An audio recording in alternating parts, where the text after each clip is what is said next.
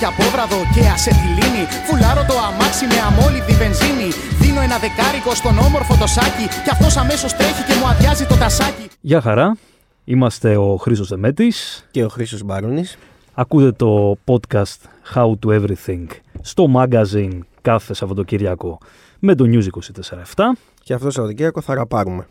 Ναι, όχι εμείς. Ο καλεσμένος μας θα ραπάρει, γιατί εμείς, αν αρχίσουμε να ραπάρουμε, θα φύγει ο κόσμος πριν καν αρχίσει να ακούει το, το podcast. Θα πέσουν τα ταβάνια. Θα είναι εγγυημένη η αποτυχία. Ε, σήμερα λοιπόν θα καταπιαστούμε με το πώς να ραπάρεις. Και όχι μόνο πώς να ραπάρεις, πώς να αφηγηθείς ιστορίες, Βέβαια. πώς Παραμύθια. να στήσεις ιστορίες, πώς να φτιάξεις παραμύθια, πώς να σατηρήσεις την ε, μικροαστική, μεσοαστική, πες το όπως θες, νεοελληνική πραγματικότητα. Νεοελληνική εννοώ τώρα εγώ από τη μεταπολίτευση και μετά. Μου έρχονται στο μυαλό πολλοί καλλιτέχνες όπως ο Τζίμις ο Πανούσης, ο Λουκιανός ο Κυλαϊδόνης, Βέβαια. τα ημισκούμπρια. Που θα έχουμε καλεσμένο σήμερα έναν εκπρόσωπό τους, τον σπουδαίο Δημήτρη Μετζέλο. ο οποίος νομίζω ότι μαζί με τον Μηθριδάτη και τον Πρίτανη ήταν η φυσική εξέλιξη των ε, καλλιτεχνών που τη δεκαετία του 80 άρχισαν να σατυρίζουν ε, Ναι, βέβαια. ε, τα ελληνικά πράγματα και Κοινωνικά φαινόμενα, φαινόμενα της εποχής τα οποία δεν έχουν εκλείψει. για κανένα λόγο, ειδικά ζητήματα όπως το μητού, η σεξουαλική παρενόχληση, θεματάκια δηλαδή που υπήρχαν στα ημισκούμπρια και στους στίχους τους από τη δεκαετία του 90 και για αυτόν τον λόγο ακριβώς έχουν μείνει διαχρονικά μέχρι σήμερα. Και μ, προσωπικά δεν ξέρω, Χρήστο, αλλά εμένα η αίσθησή μου κάθε φορά που ακούω ημισκούμπρια στα κλαμπ, ε, οφείλω να σε ομολογήσω Στα ότι clubs. και- στα clubs, sandwiches, ε, κάποτε έπαιζα και εγώ ημισκούμπρια, θέλω να σου πω, όταν τον καιρό εκείνο. Ναι. Ε, once upon a time έπαιζα, έκανα τον DJ και εγώ. Ε, όποτε ακούω λοιπόν η μισκούμπρια στα κλαμπ, εμένα με πιάνει μια ψυχική ανάταση, μια αγαλίαση, ρε παιδί μου. Δηλαδή, ε, δεν. Πώς να σου το πω, χαίρομαι πάντα με το που μπει το κομμάτι, όποιο και αν είναι αυτό, κατευθείαν με οθεί σε κάτι θετικό, σε κάτι Ε, ευχάριστο. εμένα, ό- ό,τι κομμάτι και αν ακούσω τα μισκούμπρια, είναι λες και πίσω από τις γραμμές κρύβεται ένας ίδιος στίχος, ο οποίος λέει Πάμε όλοι μαζί σε μια παραλία. Ναι, Δηλαδή ναι. είναι αυτή ξέρεις, η Όποια και αν είναι η εφορία που εποχή. νιώθεις, ρε παιδί μου, αυτό, αυτή, ε, η νοσταλγία σε συνδυασμό με την εφορία. Γιατί ήταν ένα είδος ε, ραπ το οποίο ρε παιδί μου είχε έντονο το στοιχείο της πλάκας, της σάτυρας, του χαβαλέ.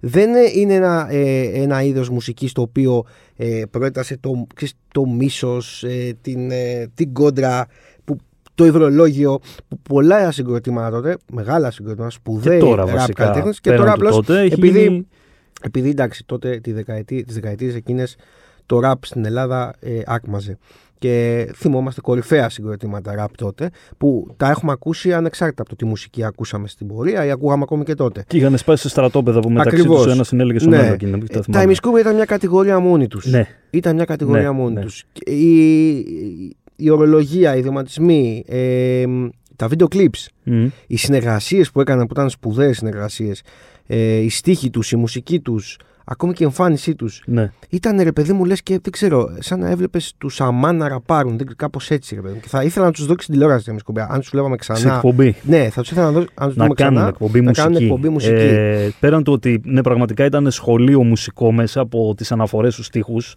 κατευθείαν ε, έμπαινε και έψαχνε συγκροτήματα, ρε παιδί μου, εκείνη την εποχή. Ναι.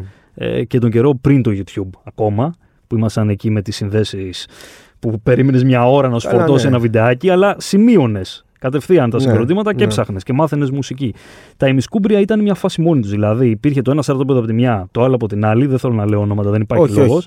Και τα ημισκούμπρια Περασμένα ήταν μεγαλεία. σαν να τους είχαν στην απέξω οι υπόλοιποι, κανένας Ναι. να ασχολείται μαζί τους και ξαφνικά σκάγανε μια κομματάρα, ένα βίντεο κλιπ και αρχίζαν και λέγανε Τι κάναν τώρα αυτοί οι τύποι. Συνεργαστήκαν με την Ελπίδα, ξέρω. Συνεργαστήκαν με τον τον Λεβοριά. Κυλαϊδόνη, με τον Βέβαια. Δελβοριά, με χίλιους δύο. Συν του ότι θεωρώ ότι τα ημισκούμπρια ε, πιάσανε και μια ευρεία γκάμα ηλικιακών ομάδων. Έτσι. Δηλαδή Ξεκάθαρα. απευθύνθηκαν εννοείται. και σε μεγαλύτερες ηλικίες. Εγώ θυμάμαι και ο πατέρας μου άκουγε ημισκούμπρια. Εννοείται. Έχω μια κασέτα κάπου ξεχασμένη από ημισκούμπρια, όπως και οι κασέτες είναι ξεχασμένες από μόνες τους. Ήταν δηλαδή ε, μια κατηγορία μόνη τους. Θέλω να σου πω ότι ο πρώτος δίσκος που πήγα και αγόρασα από τα Virgin Megastore, αιωνία του η μνήμη, με λεφτά που είχα μαζέψει εκεί από γονείς που μου δίνανε Ε, γιαγιάδες της θύμισε κλπ. μου. Ε, πανε, Στα δύο, πανεπιστημίου. στα δύο. Α, στα δύο, Στα δύο μπράβο. ήταν. Πανεπιστημίου ήταν άλλο, ναι. λάθος. Είχα πάει και είχα πάρει το 30 χρόνια επιτυχίες. Ναι, Ήταν το πρώτο ναι. άλμπουμ που είχα πάρει, τότε πιτσιρίκι και το ακούω μέχρι τώρα. Το έχω λιώσει δηλαδή. Και σε πέντε χρόνια από τώρα τα ημισκούπια θα κλείσουν 30 χρόνια από τότε που ξεκίνησαν να πάρουν μουσική. Αν Πολύ σωστά. Έτσι. Ελπίζουμε να τους ξαναδούμε. Να πούμε ότι ο Δημήτρης ο Μετζέλο κυκλοφορεί και τα ραπαμύθια του. Βέβαια. Παραμύθια δηλαδή με ραπάρισμα. Πραγματικά μια πολύ ωραία ιδέα που αξίζει να τη βρείτε και στο YouTube και σε έντυπη μορφή. Να πούμε επίσης ότι κάνει εκπομπή. Ναι. Χαιρόμαστε πλέον να τον ακούμε. Όπου είχε και τον Κουτσό, το, θείο, το θείο Λεωνίδα Κουτσόπουλο είχε καλεσμένο πρόσφατα. Τον έβαλε να ραπάρει. Ναι, ναι, ναι, του έδωσε την εκπομπή, οπότε έπρεπε ε, να, μπράβο, μπράβο. να ραπάρει κιόλας. και για όλα αυτά, εν πάση περιπτώσει, πάμε κατευθείαν να μιλήσουμε με τον Δημήτρη Μετζέλο. Είναι πολύ μεγάλη μας χαρά να τον έχουμε σήμερα μαζί μας.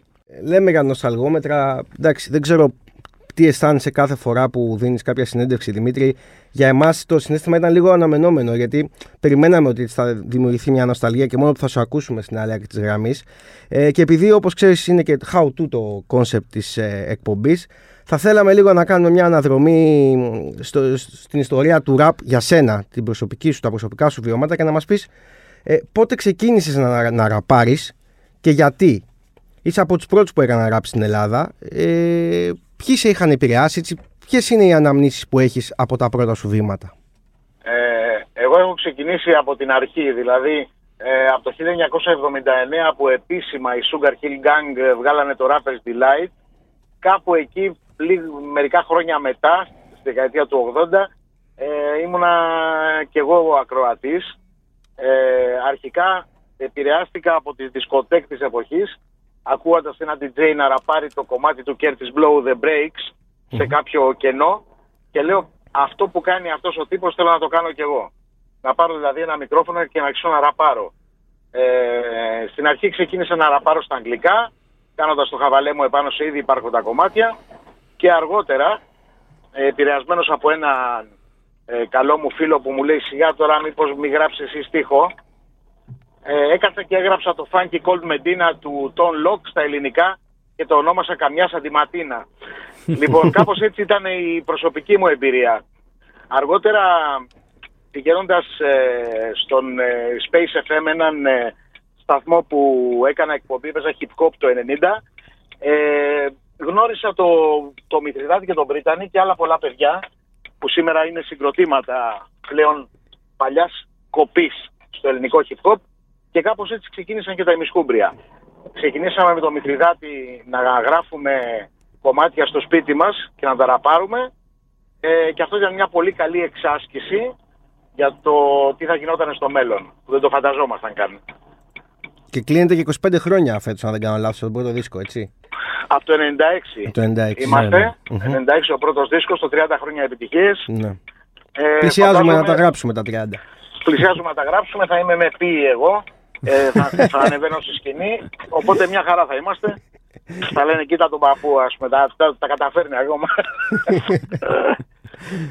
Λοιπόν, μιας και μιλάμε το, για το προσωπικό ραπάρισμα και για το πώς ξεκίνησες και πώς επηρεάσεις από ποιους και τα σνάφη, η ερώτηση τώρα η επόμενη είναι προσωπικά εσύ πώς θα περιέγραφες το προσωπικό σου στυλ στο ραπάρισμα, γιατί είναι πολύ ιδιαίτερο και σήμα κατά τεθέν για τα ελληνικά δεδομένα και όχι μόνο εγώ θα έλεγα. Και πώς το διαμόρφωσες μέσα στα χρόνια; Πολλοί μου λένε η φωνή σου είναι χαρακτηριστική και λοιπά. Εγώ δεν το καταλαβαίνω αυτό το πράγμα γιατί είναι η φωνή μου. Ε, αυτό ναι. είναι η φωνή μου. Δεν είναι ότι. Ε, ουσιαστικά, ε, ακούγοντας τους Run DMC, ε, ήταν και η, η πρώτη μου σκέψη να ραπάρω σαν αυτούς. Ε, και ειδικά σαν τον DMC. Δηλαδή αυτό το στακάτο. Ε, τε, πώς να το πούμε τώρα. Ε, αυτή τη ρήμα που κάνω τέλος πάντων ε, ξεκίνησα να την κάνω αντιγράφοντας στους Run DMC αργότερα ε, προσπάθησα ό,τι κάνω και ό,τι λέω επάνω στο ραπ να ακούγεται πεντακάθαρα. Αυτός ήταν ο σκοπός μου, δηλαδή αυτό ήταν και το στυλ μου. Κάποιος άλλος ράπερ δεν τον πειράζει αυτό το πράγμα, το να μασίσει και μία λέξη. Εγώ, άμα ακούω μία λέξη να μασκέται, δεν μπορώ, τσατίζομαι. Οπότε ναι. στην πορεία ε, αρχίσαμε να γράφουμε παρέα και με τους άλλους, με τα άλλα τα παιδιά, στίχους ο Πρίτανης πιο πολύ έκανε τη μουσική και να βγει αυτό, το, αυτό που ακούτε μέχρι σήμερα. Mm-hmm. Ε, εμείς εντάξει, η σχέση που έχουμε με τη ραπ είναι φιλική. θα έλεγα, και εργασιτεχνική δηλαδή. Απλά ακούμε όλα αυτά τα χρόνια.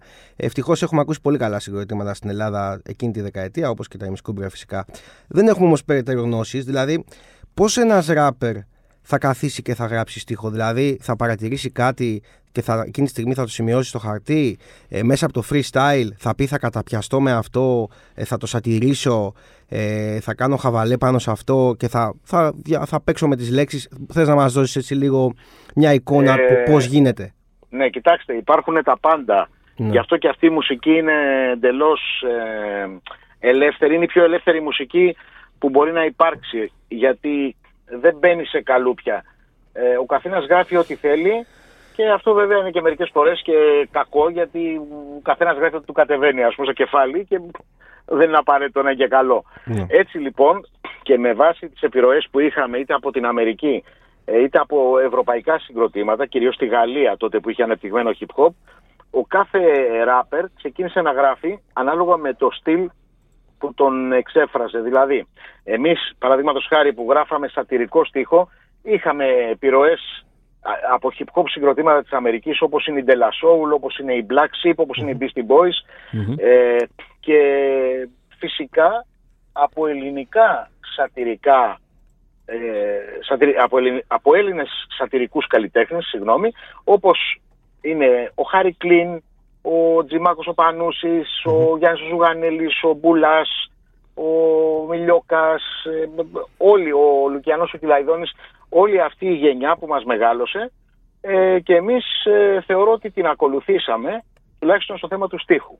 Ναι. Ε, όσο, όσο μπορέσαμε. Από εκεί και πέρα, ο κάθε ράπερ, ανάλογα με το πώς αισθάνεται ή αυτά που βιώνει, έχει και το δικό του προσωπικό στυλ. Παραδείγματος χάρη για να μιλήσω για τα συγκροτήματα της πρώτης γενιάς, ε, οι active member είχαν ένα πιο έτσι, πολιτικό ποιητικό στίχο. Ε, οι going through στα πρώτα τους είχαν ένα πιο ποιητικό στίχο και αργότερα έτσι, ένα λίγο πιο μοντέρνο. Ε, η Terror X Crew ήταν ε, η πιο hardcore, πιο επιθετική. Η FFC είχαν και αυτοί ένα επιθετικό στυλ ε, με πιο ποιητικό στίχο. Ε, η, η Ζητανή ας πούμε ήταν κάτι σαν η Wu-Tang Clan της Ελλάδας. Σωστό. Ε, ποιον, ποιον ξέχασα, ξέχασα κάποιον και θα με κυνηγάει. Μετά η Ράζασταρ, ε, εντελώς ποιητική. Ποιον άλλο ξέχασα από τους παλιούς; Δεν θυμάμαι. Τέλος πάντων. Εμείς αγαπήσαμε πολύ το σατυρικό στίχο και όλοι οι καλλιτέχνες που ήρθαν γύρω μας ε, ήταν σατυρικοί. Αυτό βέβαια δεν σημαίνει ότι δεν έχουμε γράψει και άλλου είδου κομμάτια. Ε, εγώ έχω γράψει την πτώση ε, των ε, Going Through, το οποίο έμελε να είναι και ένα από τα έτσι, χαρακτηριστικά κομμάτια του ελληνικού hip hop. Ναι, βέβαια. Ε, πάντα ούτως ή άλλως πιάνατε λίγο, παίζατε με τις ελληνικές παθογένειες και τα διαχρονικά προβλήματα που έχουμε σε αυτόν εδώ τον τόπο. Ε, είναι τελικά ο κύριος του σπιτιού το πιο διαχρονικό σας τραγούδι ή ένα από τα πιο διαχρονικά; Δηλαδή, πιάνατε τότε την πατριαρχία, τον σεξισμό, πράγματα που τα συζητάμε τώρα, έτσι. Πράγματα που συζητάμε τώρα ακριβώς. Ναι, θεωρώ ότι ο κύριος του σπιτιού ήταν ένα κομμάτι το οποίο ε, έθιξε ένα θέμα τότε, το οποίο ακόμα ήταν. Ε, δεν το συζητούσε κανείς πέρα από εμάς τις παρέες μας, ότι κοίταξε να δεις, δεν την αφήνω την κοπέλα να βγει έξω, γιατί ο πατέρας ε, και η μάνα μπορεί να θεωρήσουν ότι ξέρω εγώ θα γίνει κάτι άσχημο, ενώ το παιδάκι όταν τα κάνει όλα αυτά είναι μάγκας και καραμπουζουκλής. Ε, ναι, αυτά, αυτά ήταν αστεία για μας. Δεν, δεν είναι καθόλου αστείο το θέμα. Έτσι, απλά mm. εμείς τα σατυρίζαμε και με αυτόν τον τρόπο ε, προσπαθήσαμε να τα περάσουμε και στο πετσί του, του νεότερου ανθρώπου, γιατί τους παλιούς, τους παλιούς ανθρώπους δύσκολα αλλάζεις κεφάλι. Αυτό που λέγανε οι Rolling Stones, you can't teach an old dog new tricks. mm Οπότε ε, οι νέοι άνθρωποι, οι άνθρωποι πια που είναι 30, 35 και ακούγαν η Μισκούμπρια, ε, νομίζω ότι έχουν καταλάβει πολύ περισσότερα πια από τα 11 τους, από τα 12 τους που ακούγαν, πολύ περισσότερα όπως και εμείς μεγαλώνοντας καταλάβαμε όλους τους καλλιτέχνες που σας είπα πιο πριν. Ναι. Και μιας και λέμε για διαχρονικά τραγούδια, δεν ξέρω Δημήτρη αν είδες πρόσφατα ένα περιστατικό που μια κοπέλα πήγε στο ΚΕΠ συλλογράφου που ε, ζήτησε ραντεβού, δεν είχε κανέναν μέσα και της λένε πάρε μας τηλέφωνο ναι, και παίρνει ναι, ναι. τηλέφωνο τον ε, υπάλληλο εκείνη τη στιγμή. Οπότε και το δημόσιο forever νομίζω θα είναι forever. Ε, βέβαια. Ε, βέβαια. Και γενικότερα η Ελλάδα είναι μια χώρα η οποία σου προσφέρει άφθονο υλικό για σάτυρα σε καθημερινή βάση. Ναι, αλλά δεν έχουμε στη μουσική σάτυρα αυτή, τη, αυτή την περίοδο. Ε, Δυστυχώς, δυστυχώς φεύγουν οι παλιοί καλλιτέχνες και δεν, δεν, δεν βγαίνει κανένας. σω η μοναδική σάτυρα, όχι ίσως, μάλλον η μοναδική σάτυρα αυτή τη στιγμή είναι οι stand-up comedians, οι οποίοι είναι εξαιρετικοί, mm. όλοι τους παρακολουθώ πάρα πολύ και γελάω πάρα πολύ. Είναι ίσως ο νέος τρόπος ε, να, να σατηρήσει τα πράγματα. Και ίσως το τραγούδι να μην. Δεν ξέρω, δεν ξέρω τι να πω. Δεν θέλω να το σκεφτόμαι γιατί αγαπάω πολύ το σατυρικό τραγούδι. Το έχω παρακολουθήσει και έχω εμβαθύνει επάνω σε αυτο Οπότε, ναι, ελπίζω να μην είναι έτσι όπως τα λέω και να βγουν σύντομα καλλιτέχνες να σατυρίζουν. Ε, τώρα, επόμενη ερώτηση. Είναι τελικά τα ημισκούμπρια ήρωες από ένα κόμικ που είχε στο κεφάλι σου μαζί με τον Μηθριδάτη. Θα μπορούσαν σίγουρα να είναι, λέω εγώ. Και σ' αρέσουν και τα κόμιξ. Δεν, δεν το έχω σκεφτεί έτσι, αλλά τώρα που μου το λέτε, ναι, θα μπορούσαμε να είμαστε ήρωες κόμιξ. Πραγματικά. Αυτό είναι μια αλήθεια. Εγώ θα ήμουν ο Τζόε Ντάλντον, γιατί είμαι κοντός και νευρικός. Ε, οι άλλοι δεν ξέρω, θα τους αφήσω να αποφασίσουν ποιο κόμικ ε, θα είναι. Εγώ σίγουρα θα είμαι ο Τζόε Ντάλντον και τον έχω κάνει και τατού γιατί τον γουστάρω πάρα πολύ. Α, σ' αρέσει πολύ, ε. Έχει πάντα τα νεύρα του, ναι. Όχι ότι εγώ έχω πάντα τα νεύρα μου. Απλά, ναι, είναι ε, ένας τρόπος να, να αντιμετωπίζεις τις καταστάσεις γύρω σου. Όχι ο σωστός, αλλά ρε παιδί μου, να σε εκνευρίζουν χίλια δύο πράγματα. Ναι. Ο Τζοε Ντάλτον τσατίζεται, παίρνει το όπλο και ρίχνει. Ε, Εμείς ε, παίρνουμε τις ρήμες και ρίχνουμε. Ωραία. Μιας και το πήγαμε τώρα στα, στα βιβλία και τα κόμικ, να μιλήσουμε λίγο και για τα ραπαμύθια. Τα ραπαμύθια, παιδιά, ήταν μια ιδέα της γυναίκας μου, η οποία, της Τάνιας, η οποία είναι οικαστικός, ζωγράφος κλπ. Και, και με είχε φάει, κάτσε και φτιάξε παραμύθια, ε, ραπαριστά. Κάτσε και φτιάξε παραμύθια ραπαριστά. Και μου έδωσε την ολοκληρωμένη ιδέα, έκατσα, τα έγραψα και τα έβαλα στο σιρτάρι να κάθονται ε, και λέω ωραία, τα έγραψα. Γιατί έτσι, μεγάλη τεχνάρα. Και πέρασαν λίγο τα χρόνια, βρήκα το Λευτέρη το Σαμσόν που είναι φοβερός μουσικός, ε, βρήκα τις εκδόσεις Σαβάλα και αποφασίσαμε να βγάλουμε το βιβλιαράκι μας. Μας δέχτηκαν όλοι, το δέχτηκαν όλοι με αγάπη να ανεβάσουμε τα κομματάκια στο YouTube και νομίζω ότι έχουν πάει πολύ καλά γιατί πλέον οι μη που λέγαμε πριν οι 35 mm-hmm, έχουν παιδάκια τώρα. Σωστά. Οπότε όπως εγώ βάζω στο γιο μου να ακούσει το Λουκιανό ε, έτσι και αυτοί βάζουν στα παιδιά τους να ακούσουν οι μισκούμπρια και τους έρχεται πάρα πολύ εύκολο αυτό. Οπότε νομίζω ότι είναι κάτι που μας αρέσει πάρα πολύ. Θα το συνεχίσουμε, θα βγάζουμε σε τακτά διαστήματα και ένα-ένα τα κομματάκια και ελπίζουμε στο τέλος να τα συγκεντρώσουμε κάπου σε ένα βινίλιο, σε ένα χοντρό βιβλίο, κάτι, κάτι ωραίο θα γίνει φαντάζομαι. Θα μπορούσε να βάλεις τον εαυτό σου να ραπάρει μπροστά σε παιδιά; Είναι το πιο δύσκολο κοινό, το έχω κάνει. Είναι πολύ δύσκολο κοινό. Δηλαδή πρέπει να τους, πρώτα απ' όλα να τους κεντρήσεις την προσοχή. Ναι. Στα παιδάκια. Για να, δηλαδή το παιδάκι δεν μπορείς να το πεις. Λοιπόν, άκου το στίχο, σε παρακαλώ, ερμηνεύω που λένε κάτι καλλιτέχνες εδώ. Mm. Σε σα παρακαλώ, μην κάνετε φασαρία, να μην κόβετε την πριζόλα τώρα που ερμηνεύω. Απαγγέλω. Λοιπόν, ναι. ε, απαγγέλω, ναι, ναι αυτό το ναι. πράγμα. Δεν μπορείς να το κάνεις αυτό. Οπότε πρέπει να βρεις τους τρόπους ε, να γίνει αυτό το πράγμα. Mm. Ίσως ένα θεατρικό στο μέλλον, ε, στο οποίο θα είναι και ηθοποιοί οι οποίοι θα μπορούν να κοντρολάρουν τα παιδάκια πιο καλά και εγώ να ραπάρω. Α, ωραία ιδέα. Mm-hmm. Θα δούμε. Μακάρι. Είναι, είναι δύσκολο κοινό όμως, πράγματι τα παιδάκια. Ναι. Σε ένα μελλοντικό live σε παιδιά και όχι θα έπαιρνες μαζί σου τον Λεωνίδα Κουτσόπουλο. ο Θείος Λεωνίδας. Το Θείο Λεωνίδα, ναι. Είναι ένας φανταστικός άνθρωπος, ε, όπως τον βλέπετε στην τηλεόραση. Ε, είναι γνώστης και λάτρης της μουσικής. Γι' αυτό και το Σαμάνο Ρέντιο βεβαια Ε, και είναι πολύ μεγάλη χαρά και τιμή που παίζω στο ραδιόφωνο του. Ε, κάθε Κυριακή είμαι εκεί. Έχω την εκπομπή Ο Μιτσάρας είναι μέλη. Mm-hmm. Και παίζω μαύρη μουσική, δηλαδή από soul και funk της δεκαετίας του 70 μέχρι hip hop, ας πούμε, τα πιο... μέχρι εκεί που, που μου αρέσουν εμένα τέλος πάντων. Ε, έχω και ένα φανατικό κοινό, πάμε πολύ ωραία. Μην ξεχνάμε ότι ο σταθμός βρίσκεται κάτω από το Σαμάνο Restaurant και αυτό είναι πολύ μεγάλο προνόμιο για εμάς τους ραδιοφωνικούς παραγωγούς γιατί θα έρθει μια φάβα, θα έρθει ένα ρολάκι ας πούμε με μοσχάρι, κάτι καλό. Δεν μπορεί, δεν μας αφήνει έτσι ο Θείος. και περνάμε πολύ ωραία. Το τερνό μετά του ωφελή μου. Α, μπράβο, αυτό ακριβώς. Ε, τώρα, μια και μιλάμε για την εκπομπή και για ακούσματα, εγώ θα ρωτήσω να πάμε λίγο στα, στο νέο ελληνικό ραπ και τραπ. Που είναι Ναι, και το το- καινούριο και το- ιδίωμα. το new entry. Το new entry. Ε, καλά, new είναι τώρα εντάξει αρκετά χρόνια, αλλά τέλος πάντων τα τελευταία χρόνια το, Το μάθαμε. τραπ βλέπουμε τα τελευταία χρόνια να Ναι, έχει ναι, ανέβει ναι. πολύ ας πούμε η τραπ μουσική. Τι, προσωπικά τι ξεχωρίζεις, ας πούμε, τι σου αρέσει και τι σε χαλάει από τα νέα πράγματα; Κοίταξε, είμαι πολύ παλιός άνθρωπος τώρα εγώ για να κάθομαι να ασχολούμαι με νεοτερισμούς. Ναι. που λέμε που βρήκα και ένα μαγαζί εδώ προς τη Ραφίνα έλεγε νεοτερισμοί και πέθανα γιατί είναι 80s η λέξη νεοτερισμοί. λοιπόν, κοιτάξτε, ε, εγώ με τους πιτσιρικάδες ήμουνα πάντα και συνεχίζω να είμαι. Θεωρώ ότι αυτή είναι η φάση τους τώρα, αυτή είναι η μουσική τους, αυτό είναι που γουστάρουν και ε, δεν θα το κρίνω. Έτσι όπως δεν ήθελα να με κρίνουν και εμένα όταν ξεκίνησα τα ημισκούμπρια που με κρίνανε.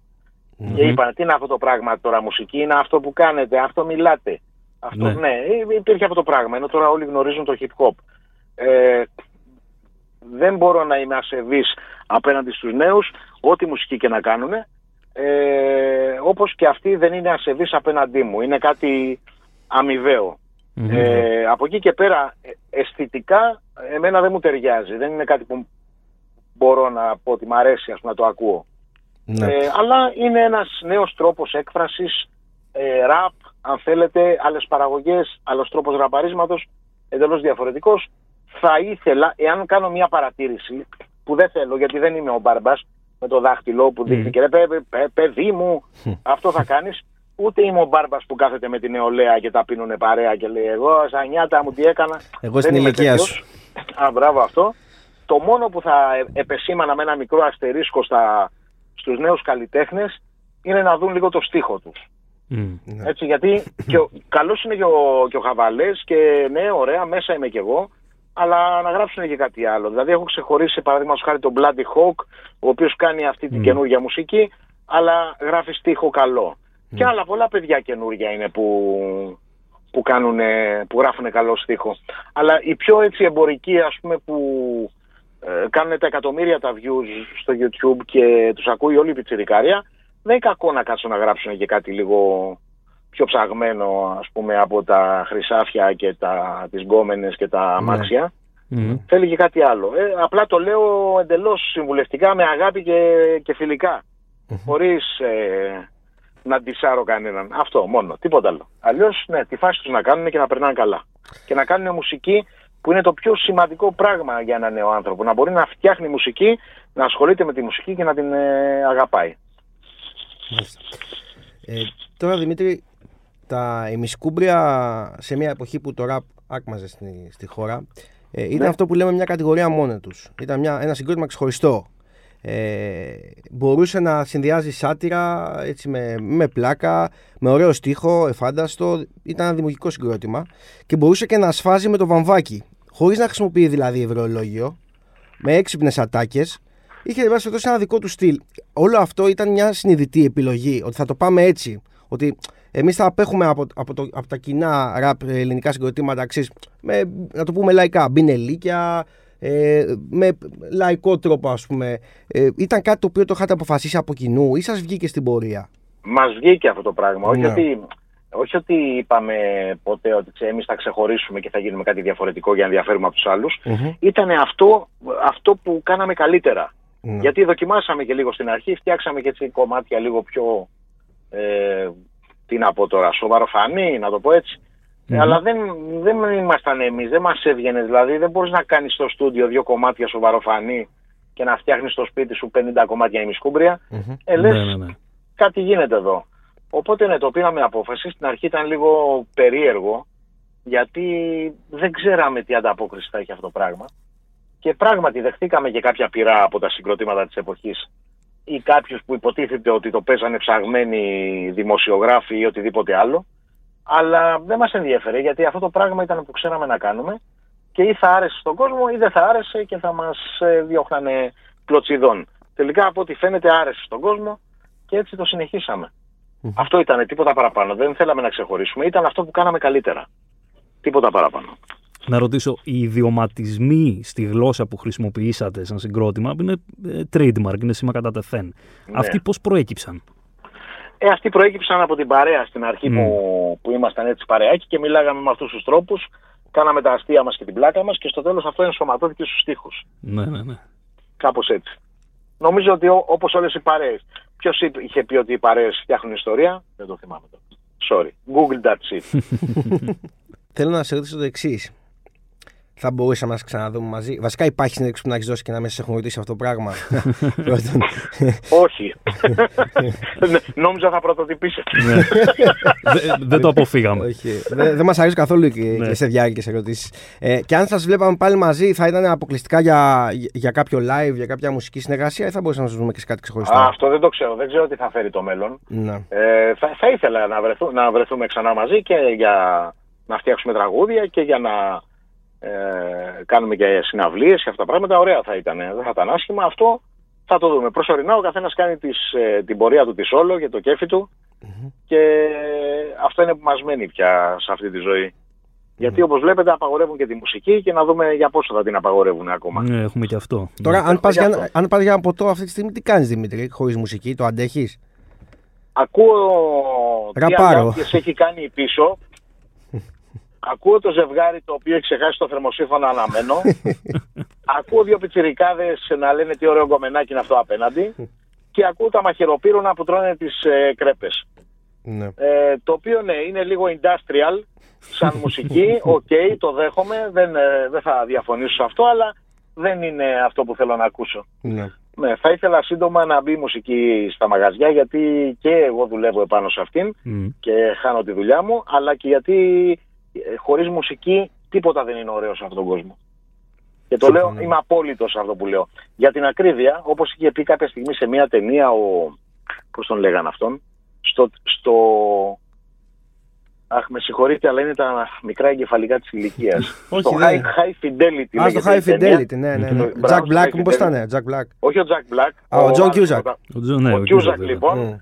Ο Cusack είχε πει ότι τα, τα μόνα πράγματα που αξίζουν σε αυτή τη ζωή είναι οι δίσκοι, τα βιβλία, τα κόμιξ και οι ταινίες. Αυτό και ήταν απόλυτος. Οπότε ναι, δεν θα διαφωνήσω μαζί του ως κλασικός nerd κι εγώ. Ναι.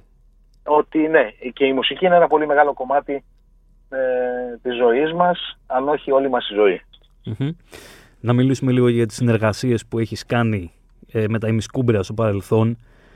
Ποια είναι αυτή που θυμάσαι πιο χαρακτηριστικά σαν σημαντικότερη; Και ποια θα ονειρευόσουν να κάνει είτε από Ελλάδα είτε από εξωτερικό; Ε, η σημαντικότερη, σημαντικότερη για τον κόσμο από τις πλέον σημαντικές συνεργασίες ήταν η δισκοτέκ με την Ελπίδα ναι. ε, την οποία τη θυμάμαι με αγάπη και όταν κάναμε τα 20 χρόνια ε, ημισκουμπρίων στο ΦΑΖ και καλέσαμε την Ελπίδα για πρώτη φορά στα 20 χρόνια να το πούμε live Νομίζω ότι δακρύσαν τα τσιμέντα με το που βγήκε η ελπίδα επάνω. Ε, για μένα οι συνεργασίες που αγάπησα πάρα πολύ είναι με τον Λουκιανό τον Κυλαϊδόνη ε, που ήταν και παιδικός μου ήρωας και κάποια στιγμή βρέθηκα μαζί του στη σκηνή και δεν το πίστευα ε, και με τον Φίβο τον Δελιβοριά που μέχρι σήμερα είναι καλός μου φίλος και ε, το, το νωρίς δηλαδή και το Ζεσουή Μποσί. Ναι οι δύο συνεργασίες που αγάπησα περισσότερο από τις άλλες. Όλες τις αγάπησα, με... αλλά αυτές λίγο Και κάποια που θα ονειρευόσουν, που θα λες. Κοίταξε, πάντα το όνειρό μου ήταν, με αυτό που είχαμε στο κεφάλι μου, να κάνω μια συνεργασία με τους Beastie Boys. Εντάξει, τώρα μην, μην ακούγομαι και, και παράξενος, είναι στην άλλη άκρη του, του Ατλαντικού, είναι Αμερικάνοι, έχουν μια άλλη νοοτροπία, δεν ξέρω τι να πω, αλλά ήταν από τις πρώτες σου επιρροές, έτσι. Ήταν από τις πρώτες επιρροές και ο, δυστυχώς όμως ο MCA, ο Άνταμ Γιώκ, έφυγε πριν από ναι. μερικά χρόνια. Ναι, ναι. Οπότε δεν μπορώ να. Ούτε οι Beastie Boys θέλουν να ξανά είναι μαζί. Οι δυο τους, χωρίς τον MCA, εγώ δεν μπορώ να συνεργαστώ τώρα. Το χάλασαν. Καταλαβέ. το είχα έτοιμο το κομμάτι. Πάντως για την συνεργασία με την Ελπίδα που είπες πριν Δημήτρη, νομίζω ότι το συγκεκριμένο τραγούδι είναι ίσως και το μοναδικό που ακόμη και σήμερα θα το ακούσεις οπουδήποτε. Έτσι. Δηλαδή, άμα πας σε ένα κλαμπ, ε, σε ένα μπαράκι που παίζει, εντάξει, όχι αυτή την περίοδο, γενικότερα, είναι ένα κομμάτι που θα το ακούσεις εύκολα οπουδήποτε μπορεί να παίξει. Δεν ξέρω αν έχει τύχει να το ακούσεις ποτέ έξω. Σωστά, σωστά. Ναι. Σωστά, έχετε δίκιο. Είναι, ναι, έχει μείνει διαχρονικό. Αυτό σημαίνει ότι ένα κομμάτι είναι, γίνεται επιτυχία με αυτόν τον τρόπο. Ακριβώς. Εσύ η Μισκούμπια ακούς σπίτι σου; Ε, ναι, κάποια κομμάτια που δεν έχω βαρεθεί να τα ακούω πια, Ναι. που δεν μπορώ άλλο, ναι, τα ακούω. Γιατί εκτός από ακροατής τα έλεγα και στο live, οπότε ναι, ναι, ναι. Ομο- ακούω. Αλλά ακούω γενικά παρακολουθώ το ελληνικό hip hop Μμμ. και ναι, ό,τι καλό υπάρχει πλέον το βάζουμε στο αυτοκίνητο και το ακούμε γιατί είμαι συνέχεια στο δρόμο. Ναι. Αγαπημένο έτσι δίσκο τα τελευταία χρόνια; Των ημισκουμπρίων ή γενικότερα. Γενικότερα. Γενικότερα. Α, αγαπημένος δίσκος τα τελευταία χρόνια. Τώρα μπορεί να τσιγκλίσω τους μεταλλάδες, αλλά δεν πειράζει. ε, εμένα μα- τους αγαπώ πολύ. Μ' άρεσε ο τελευταίος δίσκος στο Metallica, το Α. Hardware, το Self-Destruct. Ναι. Ε, εντάξει, κάποιοι γκρινιάξανε, κάποιοι αυτό, αλλά θεωρώ ότι είναι ένας πολύ ολοκληρωμένος δίσκος. Ναι. Ε, α, αυτόν είχα και βάραγα. Ε, του Ozzy τελευταία, το καινούριο, που είναι σταθερή αξία. Ε, και μ, ε, ο Kendrick Lamar από Μμ, τους μάλιστα. Ναι, ναι, rappers, μ' άρεσε ναι. και αυτός που μ' αρέσει πάρα πολύ από τους καινούριους. Το παρακολουθώ. Ε, αυτά. Να σε ρωτήσω κάτι, Δημήτρη. Επειδή αναφέρθηκες στους Metallica. Ε, Ναι. που εντάξει, είναι ωραίο να ακούς ένα rapper να αναφέρεται σε metal μουσική. Βέβαια, έχουμε ακούσει έτσι, το new metal που είναι συνδυασμός rap και metal μουσικής. Ε, η πορεία των Metallica ε, θεωρείς δείχνει ότι ε, ο μουσικός εξελίσσεται και αλλάζει βάσει εποχής και θέλω να το πάω και στα μισκούμπρια. Αν ε, επιστρέφατε, ε, θεωρείς ότι θα, θα κάνετε κάτι διαφορετικό, θα προσαρμοζόσασταν στη μουσική ή θα γυρνάγατε στο 90. Δεν νομίζω ότι θα προσαρμοζόμασταν στη μουσική, δηλαδή θα γινόταν μια μοντέρνα μουσική, αλλά με βάση τα δικά μας δεδομένα. Ναι. Μμ. όχι με βάση τα δεδομένα των, ε, που αυτή τη στιγμή ακολουθεί όλος ο κόσμος. Μμμ. Γιατί τα ημισκούμπρια είναι ημισκούμπρια. Θα πρέπει να, να, ο κόσμος θέλει να ακούσει αυτό που θέλει να ακούσει. Μμμ. Δεν είπαμε ότι θα κάνουμε την δισκοτέκ πάλι ή τον κύριο του σπιτιού, αλλά αυτό που θα ακούσει θα είναι η ημισκούμπρια. Ναι. Κάπως έτσι. Ε, όσο για το, το crossover με metal με rap, εγώ το έχω κάνει ήδη με τους Prejudice Reborn Μμμ. από το 2013. Εχουμε βγάλει πολλά κομμάτια τα οποία είναι rap metal Μμμ. ε, και είμαστε πολύ ενθουσιασμένοι. Δηλαδή πλέον από ένα σημείο και μετά ο καλλιτέχνης θεωρώ ότι πρέπει να κάνει αυτό που του αρέσει πάρα πολύ, που του κατεβαίνει στο κεφάλι και που πρέπει να είναι δημιουργικός, να μην σταματάει.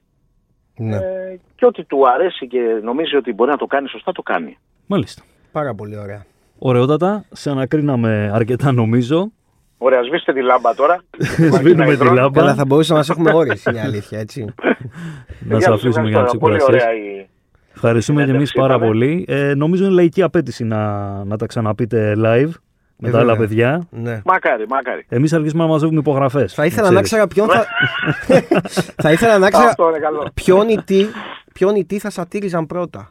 Τα ημισκούμπρια. Ποιο πρόσωπο. Ποιον θα σα- Ναι, Μμμ, αυτό είναι καλή ερώτηση. Πρέπει να το βάλουμε κάτω όμως, δεν μπορώ να σας απαντήσω με την Ναι, μία. Πρέπει να το βάλουμε ναι. κάτω, να το συζητήσουμε και να πούμε. Ποιο από το 130.000 πράγματα που έχουν τα τελευταία χρόνια που δεν γράφουμε κομμάτια μπορούμε να σατηρήσουμε. Ωραία. Εντάξει. Πάμε και τα 130.000 να τα βάλουμε σαν τραγούδι. Μπορεί να βγάλετε ένα πεντάπλο άλμπουμ κατευθείαν, ρε παιδί μου. ναι, ξέρω, μπορεί μια- να βγει και αυτό το μια πράγμα. τέτοια Γιατί από τότε κυκλοφορία. που ναι, έχ- έχ- έχουν βγει πολύ ωραία πράγματα, έχουν συμβεί Ναι. πολύ ωραία πράγματα γενικότερα και είναι άξια ε, σάτυρας. Μάλιστα. σε ευχαριστούμε πάρα πολύ Δημήτρη. Δεν Ευχαριστούμε ξέρω, πάρα άμα πολύ. θες να μας ραπάρεις τίποτα ελεύθερα, δεν ξέρω. Τι να σας ραπάρω ρε παιδιά, να σας ραπάρω, να σας ραπάρω τώρα. Ναι, με βρίσκεται απροετοίμαστο, είμαι Όχι, στον δρόμο. εντάξει, δεν θέλουμε να Αλλά σε... δεν, δεν πειράζει. Εγώ σας ευχαριστώ πολύ για την πρόσκληση Εμείς ε, ευχαριστούμε. και εύχομαι να τα ξαναπούμε. Να είσαι καλά. Ευχαριστούμε Δημήτρη. πολύ. Να περνάτε καλά, καλή δύναμη. Επίσης, Επίσης, να είσαι επίσης. καλά. Για Γεια χαρά. χαρά σας, γεια χαρά. Για χαρά, για χαρά. Ο διάβολος κατέβηκε κάτω στο χολαργό και πρόλαβε το λάντα μου που ήταν αργό. Χτυπάει το τζαμάκι από την πλευρά του Μηθριδάτη που σαν τον είδε να πετά του έφυγε το μάτι. Μια ώρα μας κυνήγαγε πάνω στη Μεσογείων και απόψε θα γινόταν η νύχτα των οργείων. Λοιπόν, αυτός ήταν ο Δημήτρης Μετζέλος ε, και πραγματικά έτσι ήταν μια ευκαιρία να φρεσκάρουμε τη μνήμη μας, τις πολύ ωραίες αναμνήσεις, Ναι, τις να μας μουσικές, πιάσουν ε, τα ζουμιά, να μας πάρουν τα ζουμιά. οι αναμνήσεις που λέγεται το Να μην τραγούδι, το ξαναγυρίζουν. άλλο τραγούδι, το, το λαϊκό. Ναι. Ε, αυτό που κρατάω εγώ είναι ότι τα ημισκούμπρια κάνανε καριέρα, όνομα, χτίσαν τον μύθο τους χωρίς ποτέ να ντισάρουν κανέναν. ναι, σίγουρα. Όπως τα είπε και ο Δημήτρης πάρα πολύ εύστοχα, με την ελληνική τραπ, ραπ, καινούρια, κανένα πρόβλημα. Αλλά ο στίχος είναι ένα πράγμα το οποίο έχει πολύ μεγάλη αξία, ρε παιδί μου. Ειδικά στη ραπ, η οποία περνάει το εδώ και τώρα. Το τι συμβαίνει εκεί έξω. Το εδώ και τώρα είναι σαν να καταγράφει τα γεγονότα που γίνονται την ώρα που συμβαίνουν. Εντάξει, κοίτα.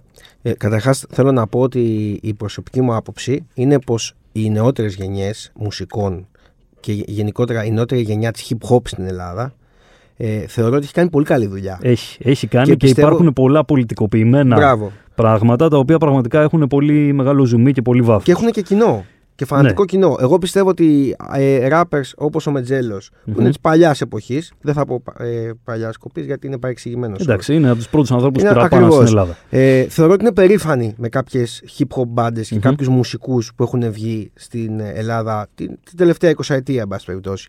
Τώρα, η τραπ είναι ένα άλλο κομμάτι. Θεωρώ ότι η τραπ είναι ε, κάτι, δεν ξέρω πώς να το εκφράσω, αλλά ε, ως προς το στίχο και όλο το περίβλημα ας πούμε, του lifestyle, θεωρώ ότι δεν ανταποκρίνεται στην πραγματικότητα. Είναι κάτι άλλο.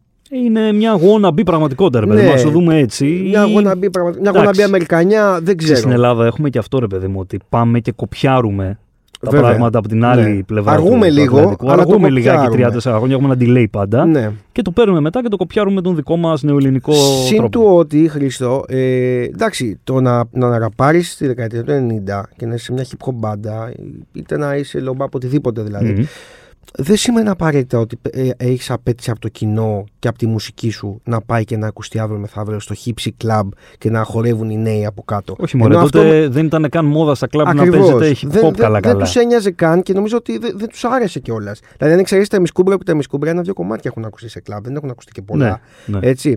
Ε, τα mainstream κομμάτια που λέμε και αυτά που ταιριάζουν mm-hmm. στην νυχτερινή διασκέδαση. Ε, δεν ε, ε, συνοδεύεται η νύχτα ως διασκέδαση από την ε, hip hop και τη rap μουσικη Τώρα η trap έχει ταυτιστεί με την νυχτερινή διασκέδαση και με την νεολαία γενικότερα και την απήχηση που έχει και νομίζω ότι γι' αυτό είναι κάτι Και αυτό νομίζω ε, ότι αντυχεί και τον διαφορετικό στίχο, ο οποίος δεν έχει να κάνει με τον κλασικό στίχο rap, είναι κάτι άλλο. Ακριβώς επειδή είναι κάτι άλλο, εγώ σε προκαλώ επόμενο podcast να σε ένα από τα επόμενα να κάνουμε how to, mm πώς να μάθεις να φλεξάρεις σωστά με έναν Έλληνα τράπερ. Στο βάζω εδώ στο τραπέζι, το ρίχνω κάτω, δεν ξέρω ποιον. Αλλά πώ να μάθει να φλεξάρει σωστά. Ο Μάτκλιπ που τον είχαν κάποια στιγμή συλλάβει, τι έγινε; Όχι, εντάξει, τώρα Ήτανε περάσουμε ξεχασμένα. Το ναι. Ήταν το, με τα μέτρα τη πανδημίας. Τα μέτρα και κάποια δυο, ένα-δυο κόκκινα νομίζω. Ναι, εντάξει, εντάξει, δεν είναι. Τώρα αυτά συμβαίνουν κάθε μέρα. Αυτά τα βάζουν και στο βιογραφικό τους νομίζω μετά. Δηλαδή. Και μετά τα κάνεις και τραγούδι και κάνεις μια επιτυχία. Και κονόμα, ας πούμε, λένε και οι τράπεζε. Ήταν ένα ακόμη How to Everything. Αυτά λοιπόν. Ραπαριστό με τον Χρήστο Δεμέτη και τον Χρήστο Μπαρούνι για το magazine του 24 Ανανεώνουμε το ραντεβού μας για το επόμενο Σαββατοκυριακό. Γεια σας.